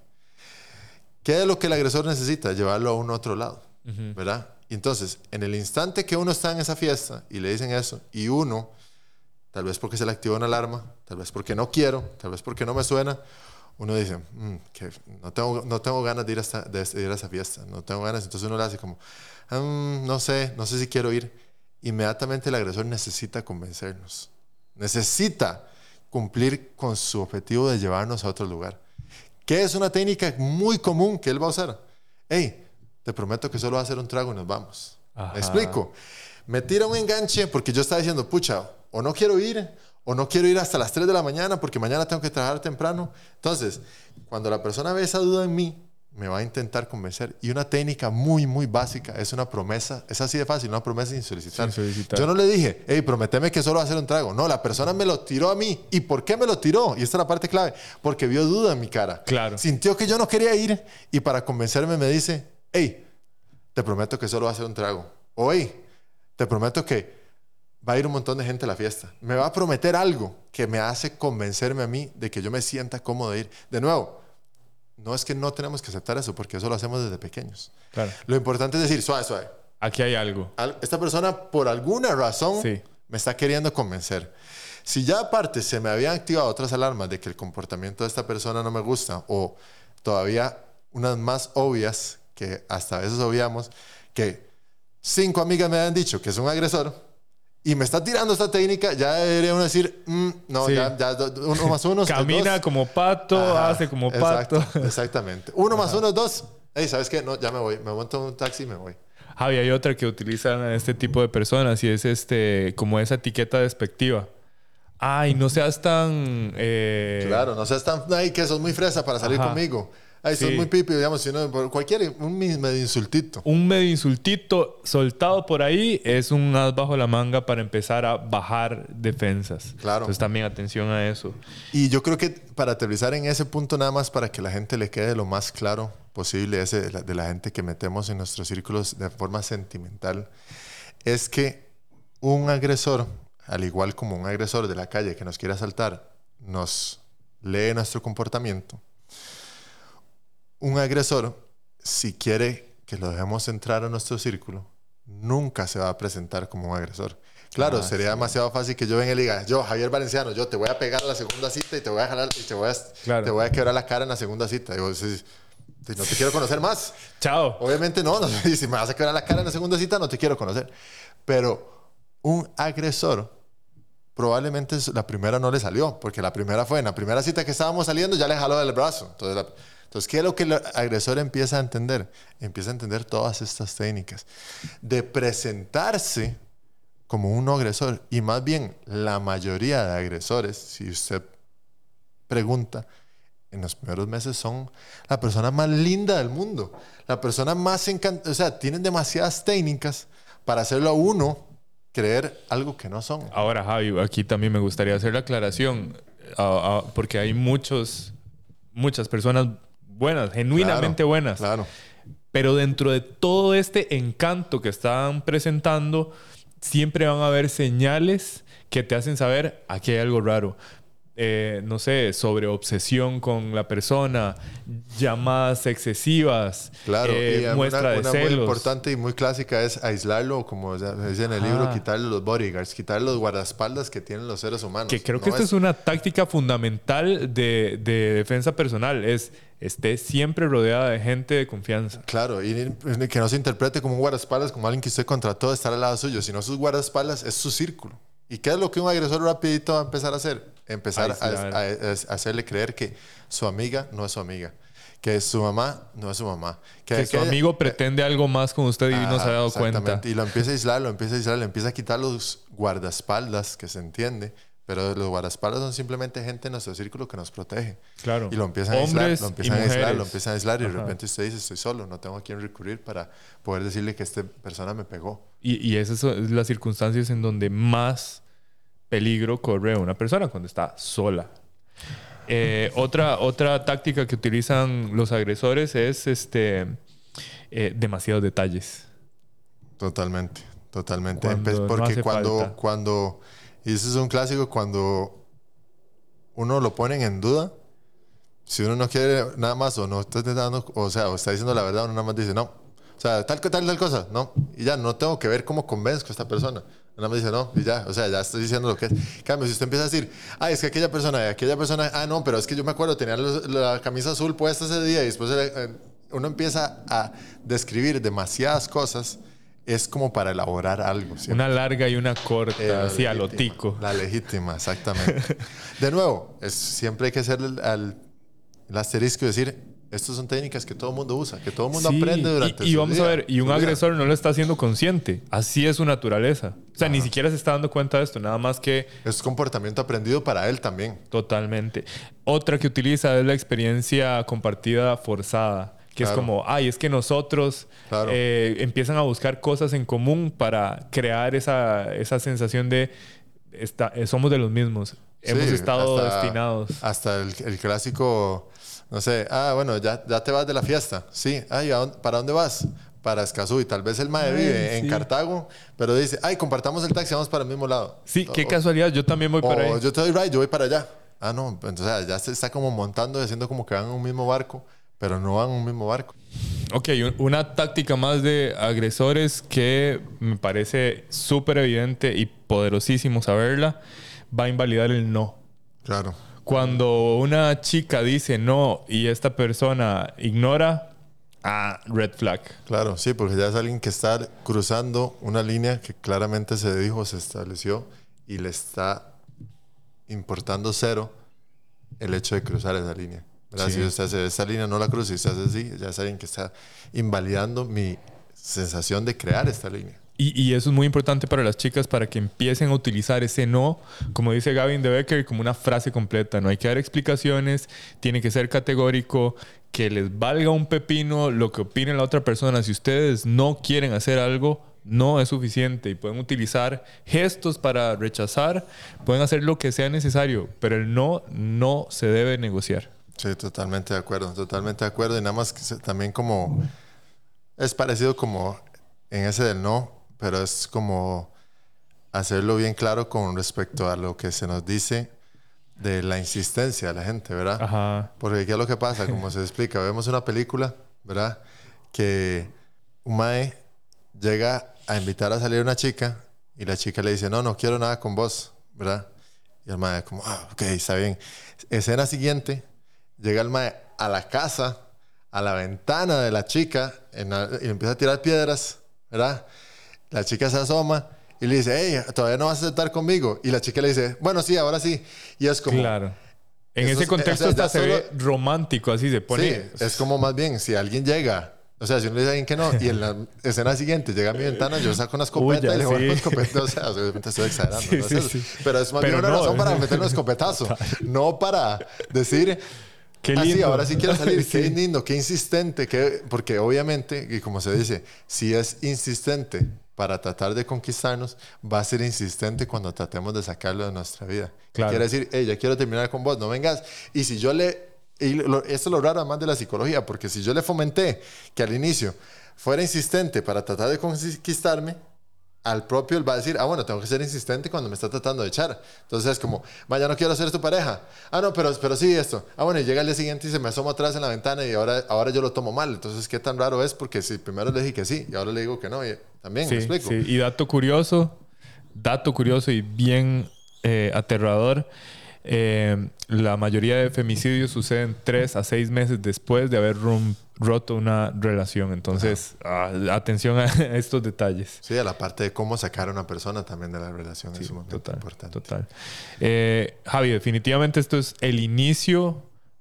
Yo creo que nuestro objetivo más que dar eh, la panacea es, es, invitar a las personas, a las chicas a instruirse, a darse cuenta que defensa personal va más allá de sacarle los ojos a alguien. Claro. Eh, y yo creo que sí, exacto. Ni siquiera es el inicio, sino eso es como la chispa. O sea, la persona que está escuchando y ya le dio curiosidad, pucha, qué fácil es entender en serio el comportamiento de la gente. Esta es la invitación a que siga aprendiendo más. Y tal vez ahora como para ir aterrizando una última parte, que es ya como la aplicación en nuestro sistema para mí es muy importante y esto es una parte clave del sistema que nosotros damos de defensa personal que es que tal vez de nuevo ya la gente está escuchando, es como, bueno, ahora sí viene la parte de la parte física, ahora sí va a aprender a cómo sacar los ojos a alguien y patearlo. Y, y no es eso. ¿Y por qué es lo importante que no es eso? Porque de nuevo, si volvemos al ataque de un oso grizzly que uno se le tira en media calle, ahí haga lo que quiera, muerda, patea, aruñe, use sus garras, todo, haga todo lo que quiera. Pero esa no es la mayor situación que se da en los ataques. La mayor situación que se da en los ataques es alguien que empieza a cruzar esos límites. ¿Y qué es lo importante de entender esto? Que cómo se empieza a cruzar los límites. Tal vez, misma situación, soy en una cita con alguien o ya estoy conociendo a alguien, la persona ya quiere irse del bar, quiere irse de la fiesta, ¿y qué es lo que hace? Hey, vámonos, pum, y me agarro la muñeca. Me agarro la muñeca fuerte y me empieza a jalar del brazo, ¿verdad? Entonces, varias cositas pasan ahí. Número uno, es que la persona ya está cruzando una línea, ¿verdad? Que me está agarrando la muñeca. Pero esta es una persona que yo estaba queriendo conocer. Esta es una persona que tal vez ya llevo un mes saliendo, puede ser. Puede ser que esto se presente hasta los dos meses de ir saliendo con alguien. Ya le tengo cariño. Es alguien que tal vez yo no quiero que se muera. Tal vez yo no quiero ni siquiera que en ese momento yo diga, pucha, ok, me enseñaron que en la clase que cuando alguien me va a atacar le saco los ojos y lo pateo en los genital. Es como, obviamente no puedo hacer eso. ¿Por qué? Y es correcto, porque solamente me están agarrando de la muñeca. explico? Eso es lo único que está pasando. Entonces, ¿qué es lo que tal vez es más, lo más importante de nuestro sistema de defensa personal? Es un término que llamamos el control de la violencia. ¿Qué quiere decir? Que yo decido a qué grado de violencia me quiero defender. De nuevo, si de un agarre de muñeca yo siento que mi vida corre peligro y quiero llegar a las últimas instancias, las técnicas que tengo me pueden llevar a las últimas instancias. Pero eso no es la realidad lo que está sucediendo. La realidad lo que está sucediendo es que alguien me está agarrando la muñeca. Entonces, para aterrizar en ese caso específico, ¿qué sería? O sea, o, tal vez cómo explicamos nosotros defenderse de ese ataque. Número uno, me planto donde no me puedan seguir jalando y le comunico, suélteme la muñeca esa es la primera técnica, literal, porque le estoy haciendo saber a esta persona, porque tal vez la persona ni sabe. Y aquí vuelve a lo mismo. Hay gente que agarra la muñeca porque así los criaron. Desde chiquititos los agarran así de la muñeca y los van jalando de todo lado. Tal vez no es un agresor. La mayoría de veces sí lo son, pero bueno, hay gente que nada más lo hace así. En el momento que yo me planto y le digo, hey, no me agarro la muñeca, no me gusta, y la persona suelta y dice, man, sorry, no tenía ni idea, perdón, y no vuelve a pasar, todo bien, perfecto. Pero ¿qué es lo que pasa? Que alguien puede insistir en agarrarme la muñeca más duro. Como, ay, ¿cómo no me agarro la muñeca? Venga, vámonos. Ahora sí, viene la siguiente parte. La siguiente parte es que, ¿qué es la agresión que está pasando? ¿Qué es lo que yo estoy percibiendo? Me están agarrando la muñeca. Entonces, con una técnica muy sencilla, que a mí alguien me está agarrando la muñeca, a ver si tienen video, los que no tienen video, vean el video, agárrame aquí, vean el video para que se puedan imaginar lo que está pasando. Lo que está pasando aquí es que Jorge en este momento me está agarrando a mí la muñeca. Es muy sencillo entenderlo, veas, aquí en la cámara lo podemos ver. Para aquí hay este lado hay una apertura, este lado es donde se abre la mano, este lado está totalmente cerrado, ¿verdad? Entonces, ¿yo qué es lo que quiero? Simplemente, vea qué fácil, por una rotación de todo mi cuerpo se va soltando la agarre. Si yo me intento salir así, nunca se va a abrir la mano. Así de sencillo, vea cómo se va deslizando, se suelta la mano suélteme la mano, no me agarre más. Si esta persona en este instante, estamos en una fiesta, me hace querer volver a agarrar la mano, salgo corriendo, busco la seguridad, sáquelo, ya no quiero nada más con esta persona, listo, se acabó. Y pude huir. Claro, si la persona progresa a eso o a algo más, hay más técnicas para seguir adelante. Pero normalmente, de nuevo, estoy empezando a conocer a esta persona, puedo plantar este límite aquí rápido y decir, no me agarre la muñeca. Si la persona yo veo que quiere insistir a seguir con su parte física, ya probablemente debería ser una situación donde yo digo, no voy a progresar con esta persona porque sé que es alguien que resuelve de forma física, ¿verdad? Entonces, ese control de la violencia me permite a mí tomar la decisión de cómo yo me voy a defender, porque de nuevo nos, nos vemos en estas situaciones. ¿Qué puede ser? Puede ser dentro del trabajo, la fiesta del trabajo. ¿Qué pasa? Llega un colega, un jefe, alguien con el cual trabajo, está pasado tragos, llega medio bar y me da un abrazo. estamos en una fiesta y me da un abrazo en el cual yo no quiero recibir ese abrazo y yo quiero que la persona me deje sujetar con sus brazos. De nuevo, si yo lo que les enseñé es sáquele los ojos, patéelo, nadie va a tomar esa decisión. Sí. Nadie en una fiesta trabajo. No es proporcional. abrazando, sí, no, Es, no es proporcional y es hasta irreal. No es, no es como real pensar que alguien se va a defender de esa situación así. ¿Qué es lo que uno quisiera?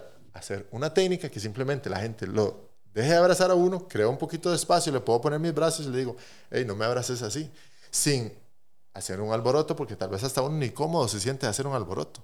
No tengo ni que pegarle, no tengo ni que meterle una cachetada, no es simplemente la técnica correcta para soltarme de esta situación y que la persona entienda, hey, no me gusta que me abracen así. Claro. Podemos hablar, le pongo una mano en el pecho y le digo, hablemos a esta distancia. No incrementé yo la violencia, yo no fui el que incrementé, yo nada más hice una técnica para soltarme. Ya estoy en una posición cómoda donde no me... ¿Qué es lo que estaba pasando? Me estaban abrazando y yo no quería. Donde ya no me están Estaba abrazando. incómoda. Exactamente, por el abrazo, ya no me están abrazando. Podemos inclusive seguir conversando si yo quiero. Si la persona entiende que no, no tenemos que conversar abrazados y nos sentamos y nos ponemos a hablar, perfecto. Estoy en mis términos donde me siento cómodo. Ya creé mi burbuja, ya puedo establecer esa distancia. Entonces, ¿qué es lo de nuestro sistema de defensa personal? Que, de nuevo, ahí es donde vuelve de nuevo a la cuchilla, a la cuchillita suiza con el montón de opciones. Si a mí alguien me agarra así, lo ideal es tener una técnica exacta para soltarme así. Si a mí alguien me abraza así, me suelto de esta forma. Si alguien me abraza de tal forma, porque es la técnica más efectiva para cada una de esas. Entonces, uno, ¿qué es lo que puede hacer? Puede ir agregándole cositas a la cuchilla. Claro.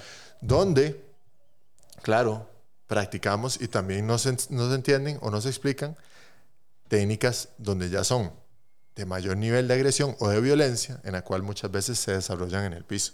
Que ahí es donde Jiu-Jitsu es lo más efectivo, una pelea cuerpo a cuerpo en el piso, donde alguien ya me tumbó al piso, me está sujetando para una agresión mucho más física, ¿verdad? Mucho más grave, donde mi vida puede ya ahí sí estar corriendo peligro, donde ya yo puedo defenderme con las técnicas de igual nivel de violencia, en la cual puedo estrangular a alguien hasta dejarlo incapacitado, puedo quebrarle un brazo, puedo quebrarle una pierna, puedo quebrarle cualquier articulación con las técnicas correctas. Total, total. Entonces, ¿qué es lo que pasa? De nuevo, si lo entendemos como que la agresión más probable que nos suceda va a ser de alguien que está dentro de nuestras vidas, ¿sí?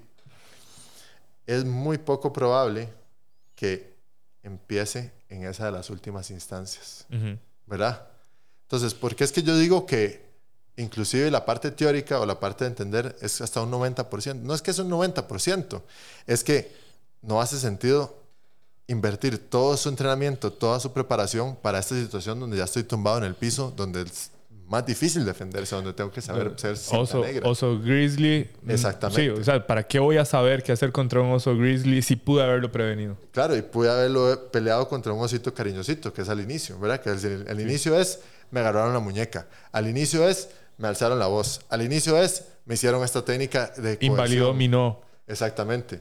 Me hicieron alguna técnica donde están queriendo cruzar mi límite, no me cruzó el no, ya sé que no me está respetando ni siquiera con mis palabras, pero me defiendo ahí porque reconocí todo eso. Pero si no aprendemos o no reconocemos todo esto, sí, claro, solo nos va a quedar defendernos contra el oso grizzly, que obviamente es mucho más difícil. más difícil. Es más fácil defenderse contra un osito cariñosito al inicio, ¿verdad? Claro, de Claro. largo, tras de Del- todo, o sea, Exactamente. a 20 metros, 50 metros. Sí, es igual, tírese un oso grizzly encima o vea al oso grizzly por allá. Si usted ve un oso grizzly por allá y usted tiene la capacidad de montarse en un carro y salir corriendo, esa va a ser la mejor defensa. Ni siquiera lidié con el oso grizzly, porque lo vi desde allá, reconocí que es un oso grizzly y no me le voy a acercar. Voy a huir del oso grizzly a Claro. un kilómetro de distancia. Total. En cambio, si yo no, nunca he visto ni una foto, nunca he visto un programa de National Geographic de cómo es un oso grizzly, ¿qué va a pasar? Yo mismo me hice ciego a estos Ajá. animales que nos vamos a Ajá. Y me lo voy a poner al oso grizzly pensando que es, no sé, un animal muy mansito a querer acariciarlo. Qué lindo ese oso todo peludo. Ajá, eso es literalmente lo que hacemos. Nos estamos, le estamos abriendo la... Es como que aquí venga, yo vea afuera de la casa un, un, un oso grizzly. Y yo diga, no, no, suave, abramos la puerta, dejemos que pase. Ah, Démosle comida. Invitando al oso grizzly, exacto. Démosle comida, suave, invitémoslo al cuarto. Vea, tírese encima mío, oso grizzly, y ahora sí, peleemos. Ey, es mucho más difícil. En vez de decir, suave, mejor cerremos la puerta y que no entre a la casa. Y llamamos a alguien para que se lleve el oso grizzly.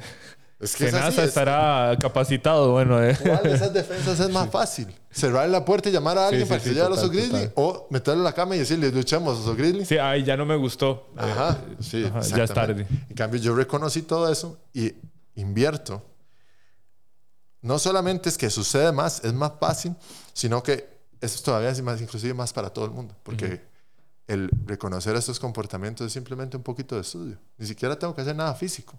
Tal vez se llama mis capacidades físicas no son para eso, entonces aún más. Estudio, Javi, y de nuevo, conectar con el sistema nervioso que nos está hablando constantemente. Entonces es mejor llegar y andar tranquilo en el mundo, reconociendo que no es todo el mundo el que es un agresor, pero cuando lo siento, no lo dudo, voy jalando. O sea, cuando, cuando mi sistema nervioso me hace sentir incómodo o incómodo en el caso de las chicas, es momento de tomar sí, decisiones. Yo creo que hoy en día mucha gente lo que hace es más bien suave, se me activó esto y es decir, apaguémoslo, apaguémoslo, Sí, apaguémoslo. sí, sí. No, Uy, no, no. caso. Estoy loco. Eh, ay, no es para tanto. Ay, ¿qué van a decir de mí? Y todo ese diálogo interno que lo que hace es reprimir el regalo que tenemos para sobrevivir. Claro, y hasta volviendo al mismo tema del oso grizzly que se metiera en la calle y retomando también esa idea de con solamente como uno va caminando, que como dicen, hay gente que va con la cabeza para abajo, se pone audífonos, va viendo para el piso y no se percata nada del mundo entorno, alrededor. sí. De nuevo, hagámoslo, volvámonos igual al oso. Ni siquiera pensemos que va a ser un humano. Póngase usted en un bosque, ¿verdad? Usted en un bosque, ¿verdad? Usted no se pondría unos audífonos, iría viendo para abajo, rezando que no le salga un oso grizzly, porque le va a caminar al lado del oso grizzly, el oso grizzly. Usted estaría súper atento. Usted estaría escuchando, viendo, interpretando todo. En el momento que se oye una rama, usted dice, ay, ay, ¿qué viene por allá? Ya usted va a escuchar la rama y decir, puta, ¿qué es? Un oso grizzly, salgo corriendo no se va a hacer más bien ciego y decir, no, no, que no venga nada, nada más no me va a preocupar ah, porque prefiero no saber nada a ver qué pasa. Eso está incrementándole a uno las posibilidades de que le pase algo. Sí. El no, no, que no pase nada, que no pase nada, más bien es hacerse ciego a todas estas señales que podemos aprender, que podemos entender de quién puede o quién puede no ser un agresor. Más bien hay que interpretarlas, hay que analizarlas, hay que verlas, hay que escucharlas. Hay que todo esto son nuestras herramientas para poder defendernos y literalmente a través de la evolución del ser humano, esas son las que más usamos. Hemos perdido nuestra habilidad para pelear. Es que es así, es, es importante. Hemos perdido nuestra habilidad para pelear con nuestro cuerpo. ¿Y qué es lo que más hemos ido aprendido a usar? Es esto. Esta es la mejor arma. Los humanos hemos evolucionado a que esto sea nuestra mejor arma, ni siquiera nuestro cuerpo. La mente. Entonces, Ujú. volvámonos cavernícolas y... No, no, ya no estamos hechos para pelear como cavernícolas. Estamos hechos para pelear con la inteligencia. Prevenir. Prevenir, Ajá. interpretar, analizar. Predecir. Y eso es lo que los seres humanos nos hemos hecho demasiado buenos. En los negocios, en todo, todo lo predecimos. Ajá, ahora, como, como mencionaba al inicio, arma de doble filo, porque esa capacidad para predecir mm, está atada de, de ese sesgo de pretender que todo es demasiado simple y no es tan simple. Si, el, si, si nosotros sentimos de alguna manera que las cosas no van bien, no hay por qué cuestionar, más bien hay que huir. Esa es la, la- la táctica tal vez más importante. Ok, finalmente, eh, si quieren saber más de defensa personal y técnicas cuerpo a cuerpo, definitivamente Athletic Advance. Ahí van a tener el apoyo de Javi como el instructor. Si quieren aprender sobre la parte psicológica, eh, el regalo de- del temor, The Gift, of Fear de Gavin de Becker es un libro muy bueno. En YouTube se pueden encontrar varias clases de, Gavin de Becker entrevistando a diferentes mujeres eh, que han pasado por situaciones de peligro. También pueden leer eh, When Men Behave Badly de, de, David Boss. Eh, pero de nuevo, la defensa personal no inicia cuando tenemos al oso grizzly encima.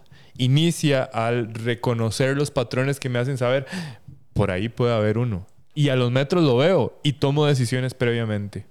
Sí, volviendo al tema, yo creo que es eso. Los seres humanos hemos evolucionado para que nuestra mejor arma contra todo es la cabeza. Ni siquiera, más bien hemos perdido nuestra habilidad de ser efectivos peleando con el cuerpo. Entonces, con más aún razón, yo prefiero ver el oso grizzly desde demasiado lejos, ni siquiera tener que pelear con el oso grizzly, cerrar la puerta, llamar a alguien para que se encargue del oso grizzly y yo ni siquiera haberme acercado cuerpo a cuerpo al oso grizzly, ¿verdad? Entonces, tal vez como para concluir, yo creo que la gente lo entiende esto muy claro en todo. Si usted quiere ser mejor, no siquiera mejor, quiere saber más de el cuerpo humano, estudie el cuerpo humano, hágase doctor, hágase fisiólogo, lo que usted quiera. Si usted quiere entender más de los negocios, estudie administración de negocios. Si usted quiere sentirse más seguro, si usted quiere andar más tranquilo, en realidad, estudie más del tema. Esa es la invitación, la invitación a que estudiemos más del tema desde la parte teórica, como hablamos, que es la más importante, a la parte física, porque sí, el hecho, y esto es una parte muy importante, el hecho de saber que yo me puedo defender, ¿sí? O sea, el saber que tengo la capacidad física para pelear o para defenderme si se torna físico, muchas veces me da a mí la autoridad o la capacidad o la seguridad para defenderme ni siquiera físico. ¿Verdad? o sea, por ejemplo, si de nuevo viene un animal y digamos, no hablemos de un oso grizzly porque pelearse a puños con un oso grizzly es un ejemplo muy extremo, pero un animal tal vez no tan grande, ¿verdad? En el cual se acerca, ¿sí? Si yo digo, pucha, si me fajo con este animal, bueno, tengo chances de sobrevivir. Entonces me voy a plantar, voy a abrir mis brazos, voy a pegarle gritos y voy a hacer como literalmente le aconsejan a uno cuando se topa un puma, ¿verdad? hágase grande y pégale gritos y hágale como que usted va a pelear. El saber que igual me voy a poder agarrar con este puma me va a dar todavía más seguridad. Hacer, y me pelo los dientes y me vuelvo loco y digo, hijo de puta, vení. Entonces ahí el puma, eh, ¿verdad? Pero eso es por la habilidad que tengo para después poder defenderme si hubiera. Entonces vuelve a lo mismo. Si a mí alguien me agarra la muñeca, ¿verdad? y yo ya sé cómo soltarme de la muñeca con más autoridad. Y recuerde que yo hablé que esa es la primera parte de la técnica. Es decirle, suélteme de la muñeca, no me gusta que me agarren de la muñeca. ¿Verdad? Muy claro, muy seguro, donde alguien puede decir, puta, esta persona en serio no le gusta que le agarren de la muñeca. En serio voy a, me lo acaba de decir con una autoridad, donde uno dice, mm, mejor no me la juego, mejor le suelto la muñeca. Y muchas veces me evita siquiera tener que soltarme. Pero que es lo que sí da miedo y sí tal vez puede ser un poquito más difícil. Tener esa autoridad de decirle a alguien, pero es un bluff, como se llama en, en poker. Decir, suéltame la muñeca si no va a haber. Y la persona hace, si no va a haber qué. Y no en serio no hay un qué. Sí, si no pasa nada. Ah. Entonces, por eso también es importante el tener esa capacidad de saber que uno se puede defender. Totalmente. Porque después le da más autoridad de plantar este límite bien duro. Es decir, vea, si usted cruza esta línea, va a pasarle esto y esto y esto. Y se lo estoy dejando muy claro. Me explico. Si alguien le planta a uno así las reglas del juego, es como decir, puta, soy claro. Me, da miedo que, me da miedo saber qué va a pasar ahí. Pero si uno hace, hey, tal vez mejor no, no cruces esta línea porque no me gusta, pero no te va a pasar nada, pero no cruces esta línea. La persona cuando quiera cruzar esa línea lo va a hacer mucho más envalentonado. Sí, sí, sí, total. Entonces esa habilidad de defenderse físicamente muchas veces me ahorra el tener que defenderme físicamente. Totalmente. Es extraño, pero... Sí, así, así es como funcionamos. Es como tener esa, esa capacidad de conectar con confianza porque hay evidencia. Eh, para cerrar, Gavin de Becker nos regala esto, eh, esta reflexión. Si sentimos miedo, prestar atención. Cuando no sentimos miedo, no lo fabriquemos. Si, si te encontrás creando preocupaciones, explora y descubrí el por qué. Muy a menudo el mero hecho de que estés preocupado acerca de algo es el predictor de que no es probable que pase. Si nosotros podemos distinguir lo que estamos sintiendo, nos damos cuenta de que hay un contexto alrededor que está disparando algo y no andamos siempre con las alarmas encendidas, es más probable que podamos atender la situación con los mejores recursos que tengamos disponibles. Javi, ha sido un gusto compartir con vos ya el segundo podcast. Un placer estar aquí de nuevo a los que están escuchando, que tenían curiosidad del tema. Ojalá que esto sea una chispa para que sepan que sí es posible sentirse más seguro, sí es posible andar más tranquilo, sí es posible reconocer todas estas señales y aparte, de nuevo, hacerles la invitación a, obviamente, a nuestro sistema de defensa personal, que tenemos clases específicamente donde tocamos ciertos temas de estos teóricos y los reforzamos con parte práctica física en el equipo Atlética Advance en San Pedro para los que quieran y están con curiosidad. Genial, espero que lo hayan disfrutado tanto como nosotros y nos vemos. Estuvo increíble, ¿verdad? Mira, si quieres apoyar el proyecto de The Mind Podcast, te tengo una noticia. Es libre de costos y lo único que tienes que hacer es suscribirte a este canal, compartirlo con alguien increíble y hablar de este y más episodios en redes sociales. Etiquetame como The Mind Coach CR. Además, te invito a dejarnos reviews y comentarios en las plataformas de audios. Nos vemos. Be present, my friend.